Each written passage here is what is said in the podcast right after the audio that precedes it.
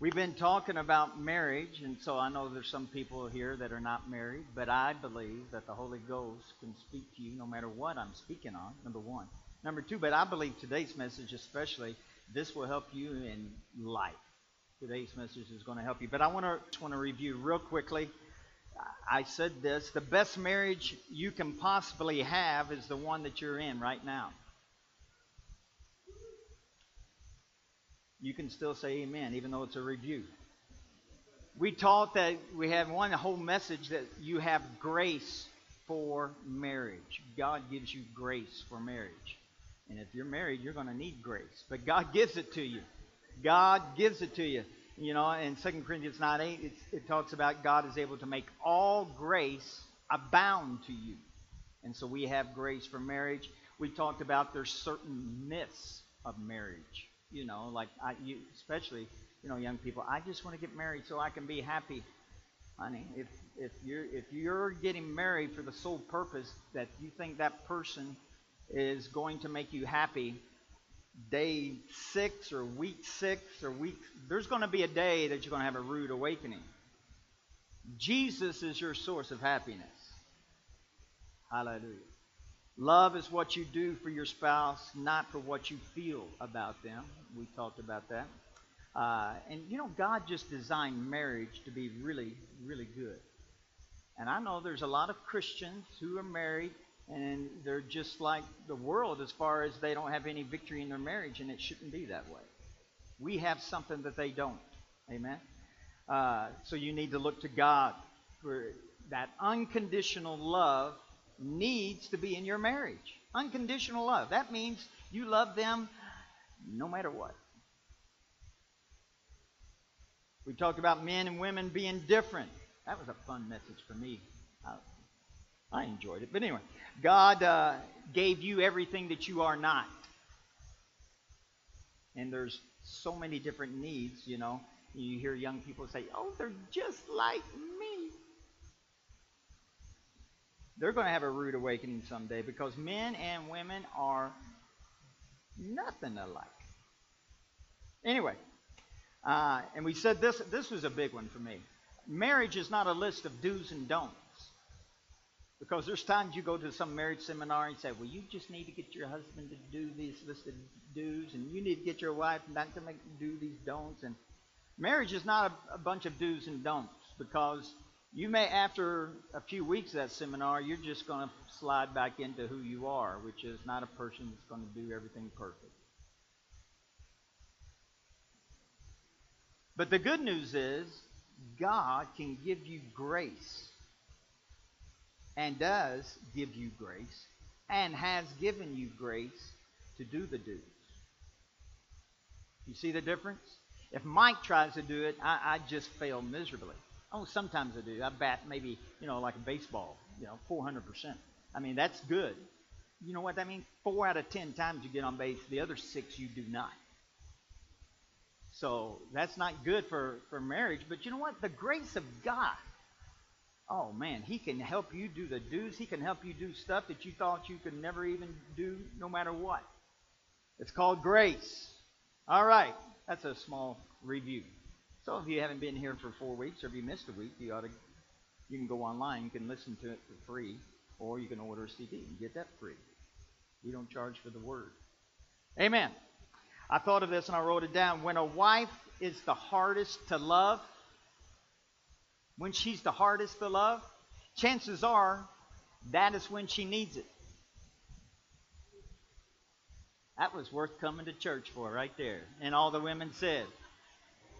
And all the women said, well, you got to be enthusiastic if you want me to say this stuff now.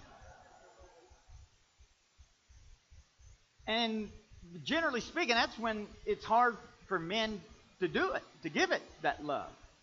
But if you got grace and you've got unconditional love inside of you, which you do, then you can.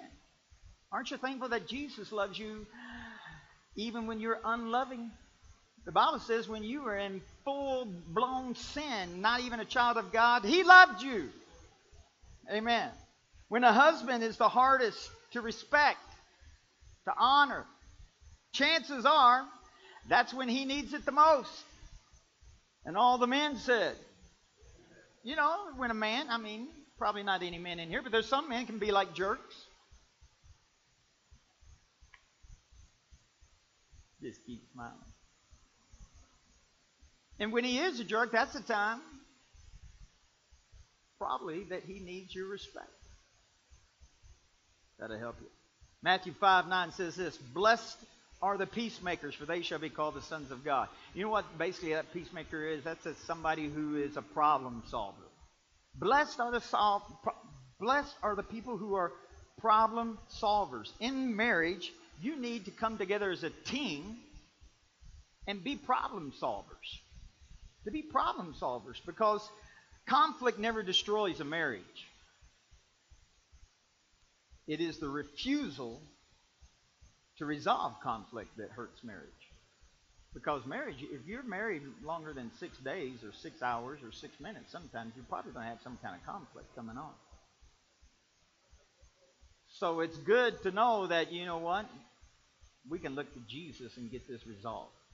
We can look to Jesus, because every marriage is threatened by disagreements. You will have disagreements. But that's just the result of being human, of looking at life through different eyes, coming together together from different backgrounds. Everybody's raised different. Everybody's got different parents, different culture even. And so you take whatever you were raised with, how you were raised, you take that into the marriage relationship.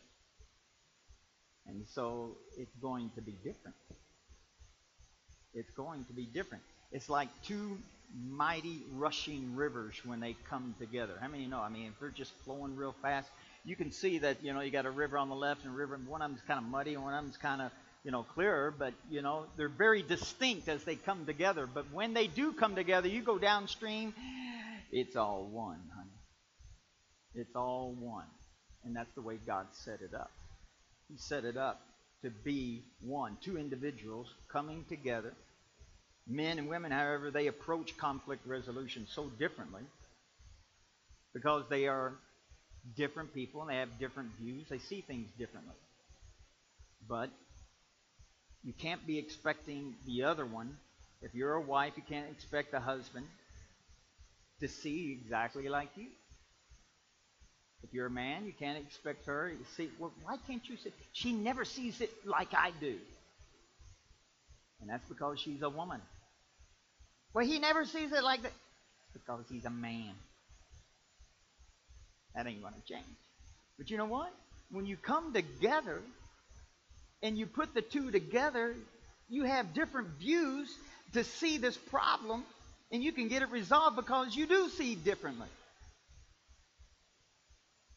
If it was just the other person was exactly like you, you realize there's really no benefit from that. That'll help you just want to suck the lips off your spouse. If you realize the benefit. There's power in unity. There is power in unity. There is. And so obviously, the devil knows this, so obviously what does he try to do? Cause strife and division in marriages. Oh, he wants that. I mean, you look at our nation. You, you know, you, you, you got Republicans and Democrats. I mean, they're about ready to kill each other right about now. You got, if, if the devil, you realize this, we don't have a Republican or Democrat problem. We just got a devil problem. The devil wants to try to do anything to cause strife and division in a nation, in a church, in a society, in a marriage. It, it, it's, we don't have a race problem. It's a devil problem. You don't have a male and a female problem. It, it's a devil problem. But thanks be to God who always causes us to triumph in Christ Jesus. And so far greater is he that is in us than he that is coming against us. Can you say amen? Hallelujah. But the one thing that can help or save your relationship, your marriage, friendship, we're going to talk about that today. And it's words. Words in marriage. You know, the Bible, we, most people, if you've been coming to this church, you probably know this. Proverbs chapter eighteen, it says there is life and death in the power of that thing. That thing that can just wag. Life and death are in the power of that. It's a powerful thing. It's a powerful thing. So Colossians chapter four. We're going to go through a lot of scripture, so just hang on, all right? This is Marriage Bible School. Relationship Bible School. It'll help you if you're not married. It'll help you with your friends. It'll help yourself. You need help. Colossians chapter four, verse five and six. The Message translation. Be gracious in your speech. The goal is to bring out the best in others in conversation, not put them down, not cut them out. When I was young, you know, I, my goal was to win. You know, because men are performance-oriented, so I wanted to win the argument. Ding, ding, ding, ding, I won, I won, I won. That's not what the goal, the Bible says, should be. The goal is to bring out the best in others when you're in a conversation. To bring out the best. Colossians four six, this is the New Century Version. It says, when you talk, every once in a while, be kind. When you feel good. Oh, when you just are trying and trying, try to be kind. You know what? The Word had the audacity to tell us, when you talk, let's just make sure, does everybody understand when you talk? What we're, oh, you understand that. When you talk, you should, oh, you got to be kidding me. Always, you should always be kind and pleasant, so you will be able to answer everyone in the way you should. You know, you read that scripture and you think, man, am I saved? Always? Always? I'm telling you. Are you ready for good news? You've got the grace to do that. You have grace to fulfill that. God's not asking you to do something you can't. I know you can't be nice and kind, but just put on the best face you can. It doesn't say that. There's not a part B. He said you can do that. Why? Because there is grace of kindness. Galatians five twenty-two, twenty-three. You ought to put that on your refrigerator. All kinds of dieting programs. That's good on your fridge. But I'm telling you, Galatians five twenty-two and twenty-three, it sets you free. Why? Because when you got born again, you got the fruit of the Spirit inside of you. And that fruit, one of them, says kindness. So when you got Jesus, you got all of the fruit. You got patience, you know. And I hear Christians say this, and I don't try to slap them upside the head too hard. But, you know, they sit there and go, I just need patience. Pray for me to have patience. No, can't do that. You got patience. You're wrong, Pastor. I've been living in this body for this many years. There's no patience in there. Yeah, there is. And your spouse may think they don't have kindness in, in there. But there's kindness in there. There is patience. It's in there. And the good news is you need to be aware of it. And if you're aware of it, you can go, you know what? I can be kind to my spouse. When they're unkind or when they're not very appealing, I can be kind. I can be patient with them. When they're not very kind to me, I can be patient with them. I'm telling you, that's good to know. That will help you in life. Hallelujah. Kindness is in you. And let me just say this, you know, when you do get into discussion, argument, and it gets a little heated, you know, don't be like some editorial page from hell, you know. You know what I mean by that? Well, you never did. And you know, back twenty years ago, and you said this, and you always, you should just take always and never out of your conversation with your spouse. You always, uh, nah, eh, you can't say that. You never, eh, you can't say that.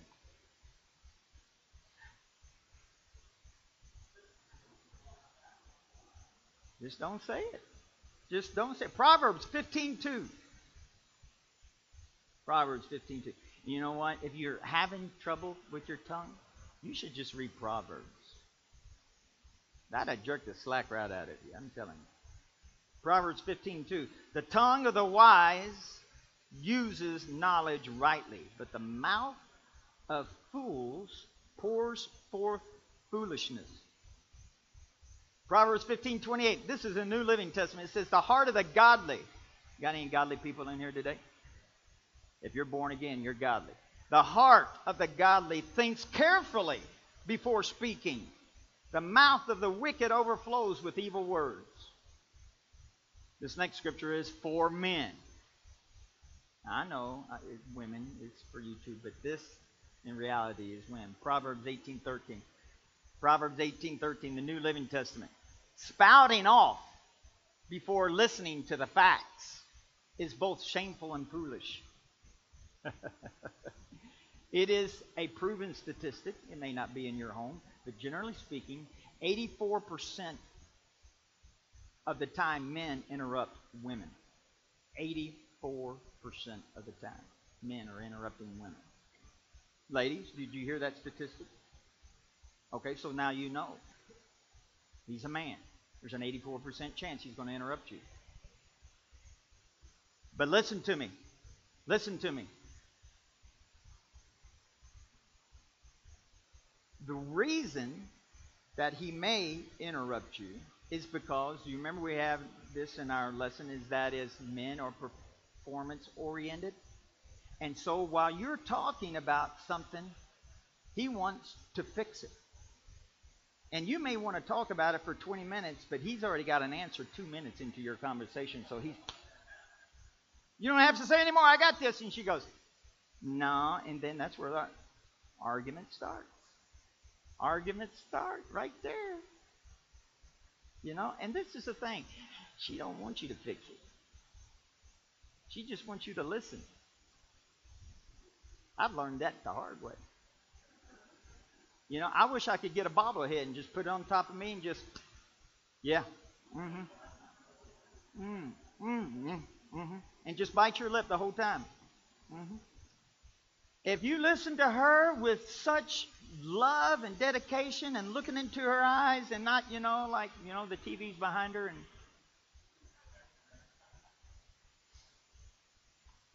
if it's a football game on, honey, you should just turn it off because you're going to get in trouble. But anyway, you can't just be like, I, I, I, yes, honey, yes, yes, oh, yes, yes! Somebody scored or something. But anyway, you just need to listen. She wants you to listen. If you do that, your nights will be a lot better. All right. Proverbs. Well, I'm getting ahead of myself. If you are easily offended. If you're easily offended. If you don't know if you're easily offended, find a friend that will tell you the truth. Not one who's just a yes person. Find a good friend that, and if they said, if you ask them, am I easily offended? And they say yes, and you get offended, you should take a clue. You should just really, really catch a clue right there. As believers, we should never get offended. That includes married believers, by the way. Uh, Uh, it just keeps getting better around here, doesn't it?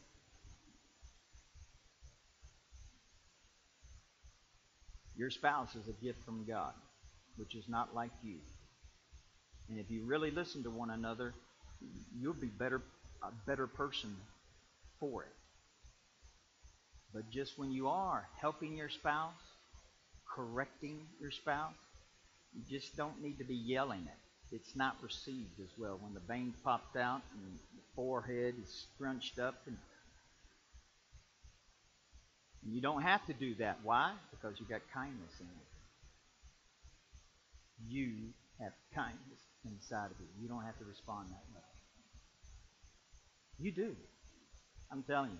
Proverbs twelve eighteen. Some people make cutting remarks, but the words of the wise bring healing. Right in the midst of an argument or whatever, you have the ability inside of you to bring healing. Man, that's good news. God wants you to have victory in your marriage, in your relationships, with your friendships, with you in life. He wants you to have victory. And your words play a huge, huge part of that. Huge. Because arguments, affairs, divorces, they all start with words. It doesn't start with the bedroom, honey. It starts with the words. It starts with words. And if you realize that, you be careful with the words that you say. You be careful with the words you say. I mean, Ephesians four twenty-nine, the New Living Testament says this: don't use foul or abusive language.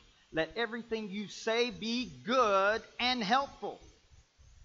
So even when you're correcting, you need to have an attitude of love that you're wanting to correct because you love them. So let everything you say be good and helpful, so that your words will be an encouragement to those who hear them. You know, Joel Osteen is the, the most popular pastor on the planet. And you can talk to somebody who doesn't go to church, who doesn't know anything about God, and they probably know Joel Osteen. And uh, have you ever seen him on T V? The dude never stopped smiling. He'd get up there, "Aren't you glad to be in Lakewood today?" And, from, and it starts right there and all the way until the end. I tried to do that one time, one Sunday message. I tried. I got so messed up in my message because I was trying to concentrate on smiling, and I couldn't even think about what. And so I go, "You know what, Father, that ain't going to work. I'm just going to do, be me. I can't be that." But the great thing about Joel Osteen, you could be listening to him and everything, and he could throw you under the bus, and you'll never know it. You think, "Man, wasn't that good? That was a great message." He just threw you under the bus, but he smiled while he did it. And you just think, "I love that man. I love that man. He just smiled. He loves me too. I can tell." You know what? I learned that with my wife. It's good in relation when you're correcting and trying to help and do this. If you just go, how many know you can say the same words like this, or you can say,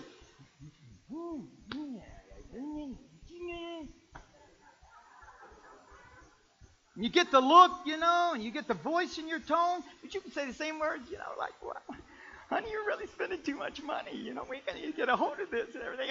You're spending too much money. What's the matter with you?" You see the difference? It's just a slight technicality. No, I'm telling you what, it'll help the other person to receive it.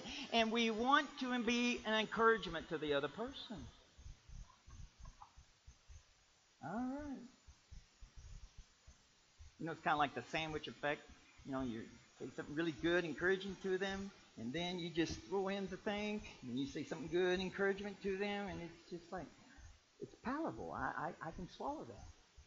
But if it's all just, it's hard to swallow. It is for me, anyway. First Peter chapter three. First Peter three ten. For he who would love life. Everybody here loves life, right? You love life. And see good days. Do you want to see good days? Let him refrain his tongue from evil and his lips from speaking deceit. You want to see? If you're not seeing good days, if you're not loving life, now you know. It's your mouth. Same response to first service. I said, now, if you're not having good days, you're not loving life, look in the mirror and stick your tongue out. That's the fault.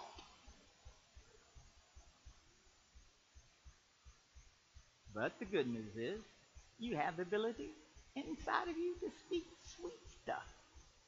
Even encouraging stuff. Even correcting stuff.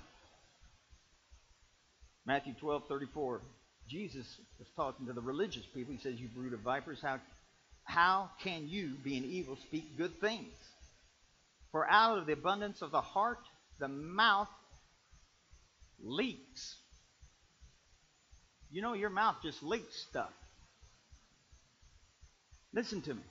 Listen. This is why you're in church today.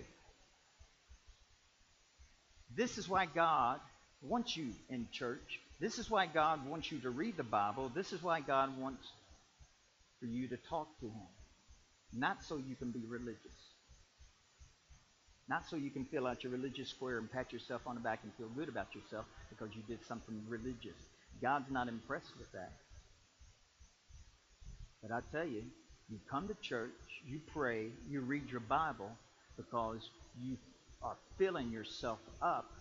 So when your heart are, is full of the good things that God has given us, your mouth will leak good stuff.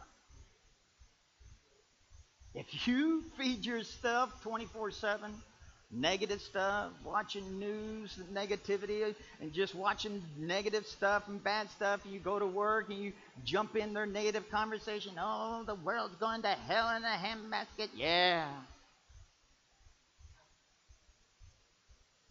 You just keep feeding yourself that and feeding yourself the Bible, because whatever you feed is what's going to come out. So the good news is you can feed. You come to church here, you're going to hear good news. And that's the problem with some people don't go to church because they don't hear good news. I mean, they, you're going to hell. You better straighten up. You're a bunch of sinners. You're going to hell. Come back next week at nine o'clock. You get part two.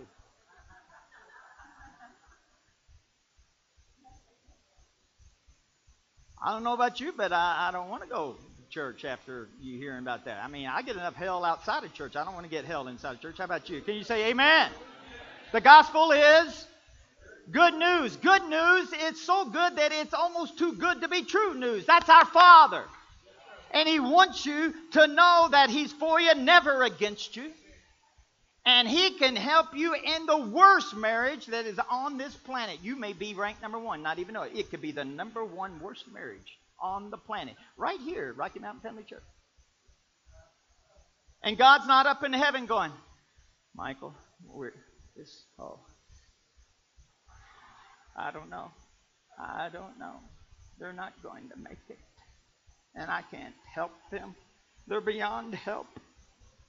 Did you know your marriage can never be beyond help?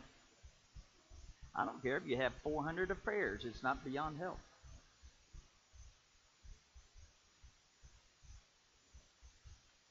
I didn't get everybody on board on that one. So I'll just keep staring. I'm not intimidated.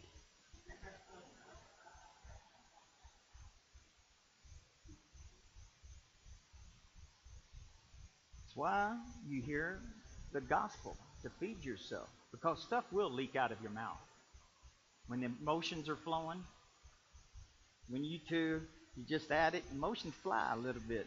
Vein, maybe that blood pressure goes up. Yeah, stuff. But you know what? If you are full, getting the Word, speaking with God, reading the Bible. I'm not saying I bat a thousand percent, but I know one thing.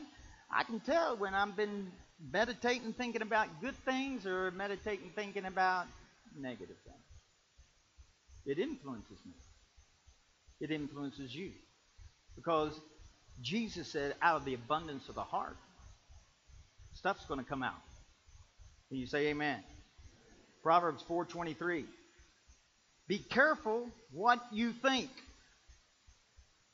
Why do you need to be careful with what you think? Nobody knows. It doesn't hurt anybody what I think on. Because your thoughts run your life. If you have wrong thinking, you're going to have wrong believing. If you have wrong believing, you're going to have wrong actions. You are. If you think, everybody listening to me now? If you think your spouse is stupid, not so smart, why did I marry her? Why did I marry him? They're just, I, they are just dumb. If you think that,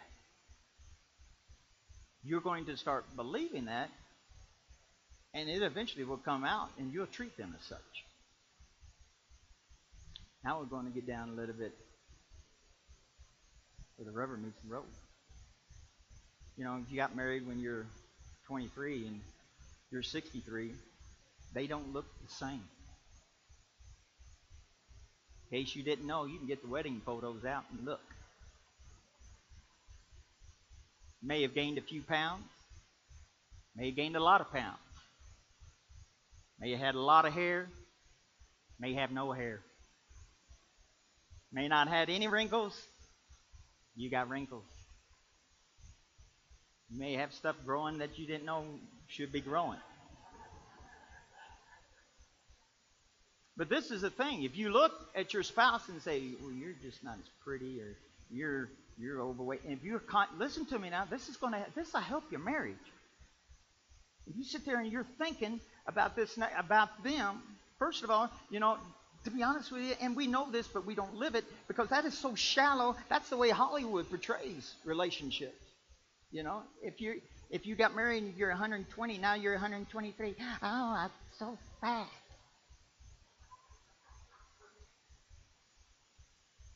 Give me a donut and smash it through her nose. But anyway, this is the point. You can't be that shallow. And what you are... I'm sorry, sometimes the mouth leaketh. But anyway, listen to me now. If you are... And listen, if you're married, you do have thoughts that come up like that. You look at your spouse and go, hmm. But did you, you better, you better, you better change the way that that thought, you better not let that thing make a bird's nest inside of you. You cannot meditate upon, you know, you're just not as pretty as you used to be. I'm just saying. There was a men's conference. Preacher had a big men's conference, a bunch of men, just men only, talking about, you know, being a good husband, being a good man, being good, good, good, good, and all this. And so they both had lunch at the church. Everybody packed out and everything, you know, and everybody's talking, you know, and it was just relaxing. And so this one man sat across from this other guy, and he said, you know what? My wife just ain't pretty to me anymore. And when he said that, have you ever said things in a bunch of crowded people, and everybody got quiet all at once? And, and you know how men whisper anyway? You know, this is a whisper. You know, my wife ain't very pretty anymore. And he said that, and it got quiet right as he said that, and the whole place heard him, and everybody's going. And he, everybody hear that? And the guy goes, yeah, I think so. And so he got embarrassed. It was, you know, I mean, this is awkward. I mean, it was really awkward. But listen to me. There is this elderly, older man, white-headed. He got up out of his seat. Walked over there to the man, put his hands on his shoulder, and said, son, can I ask you something? He said, yeah. He said, is your wife worried? Oh, every day of her life. She is a worry. Wor- she worries about the kids, worries about this, worries about her health. Worry, worry, worry, worry. She, he said, well, that's your problem.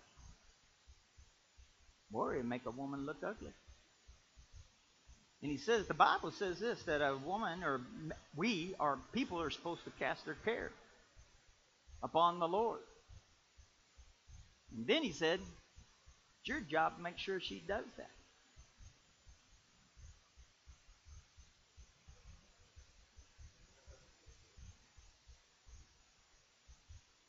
Get real quiet in the Holy Ghost church. I just thought I'd help you out.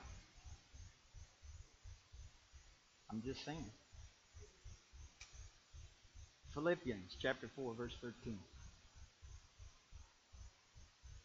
Whatever I have, wherever I am, I can make it through anything, and the one who makes me who I am. You may be struggling in your marriage, you may be struggling in life, you may be struggling.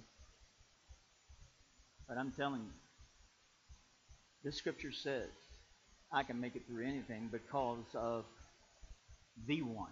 Who is the one? That's Jesus. Jesus. You start thinking differently about your spouse. You start thinking differently about who they are in Christ. You start thinking differently about who you are in Christ. Who am I?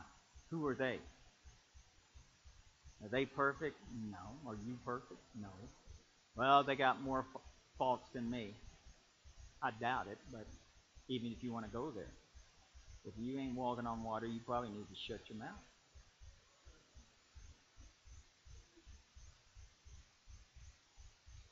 But the good news is this. There is one who is inside of you where there will be a life of joy, of peace, of victory, that nothing can put that out.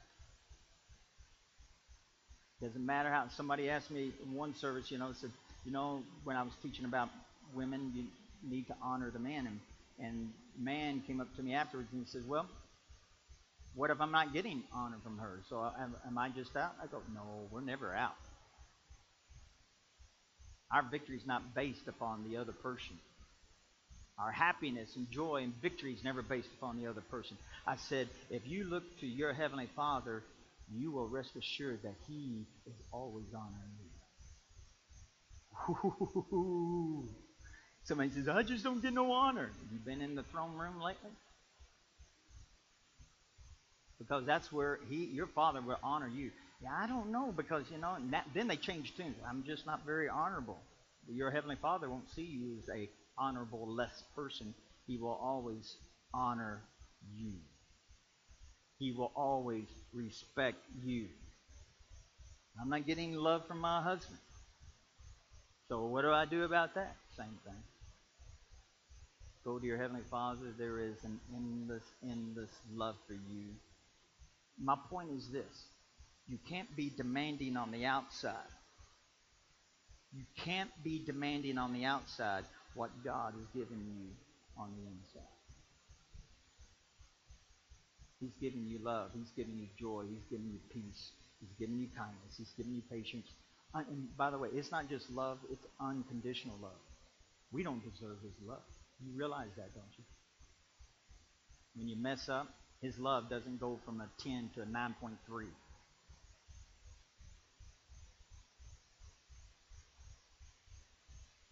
It's the same. Not like some cardiogram or what's that pregnancy thing, you know. It's just, it's the same. That's why He deserves my worship. That's why I want to be as close as I can. That's why I want to spend time with Him. That's why I want to preach. That's why I want to tell people. That's why I want to be with God's people, because His love is unconditional. There is no fading of His love. There is no lack in His love. There is no defeat in His love. You can't make His love go away. David said, if I hide myself in hell, there you will be. Woo! You need to love Him because His love is endless. Words, they're powerful. I thought of this, you know, I was going to do this, but I decided the first service I'm going to go ahead and do it. So I'm going to do it with you too, so you don't feel left out and talk to somebody in first service. I really want you to get a hold of this message about words, though. Don't you want to, and, and don't be the word police, though, okay? You know what I mean by that? You know, did you hear the pastor, what he said? Don't do that. Don't throw me under the bus, all right? Uh, pastor said, no, no, no, no, no. You're not supposed to be the word police. Your spouse, they, they were, they're probably going to say something. Maybe they shouldn't. Don't go. You know, you just make sure you do your part. And you rely upon the Holy Ghost. You rely upon the grace that is in you. You've got grace in you.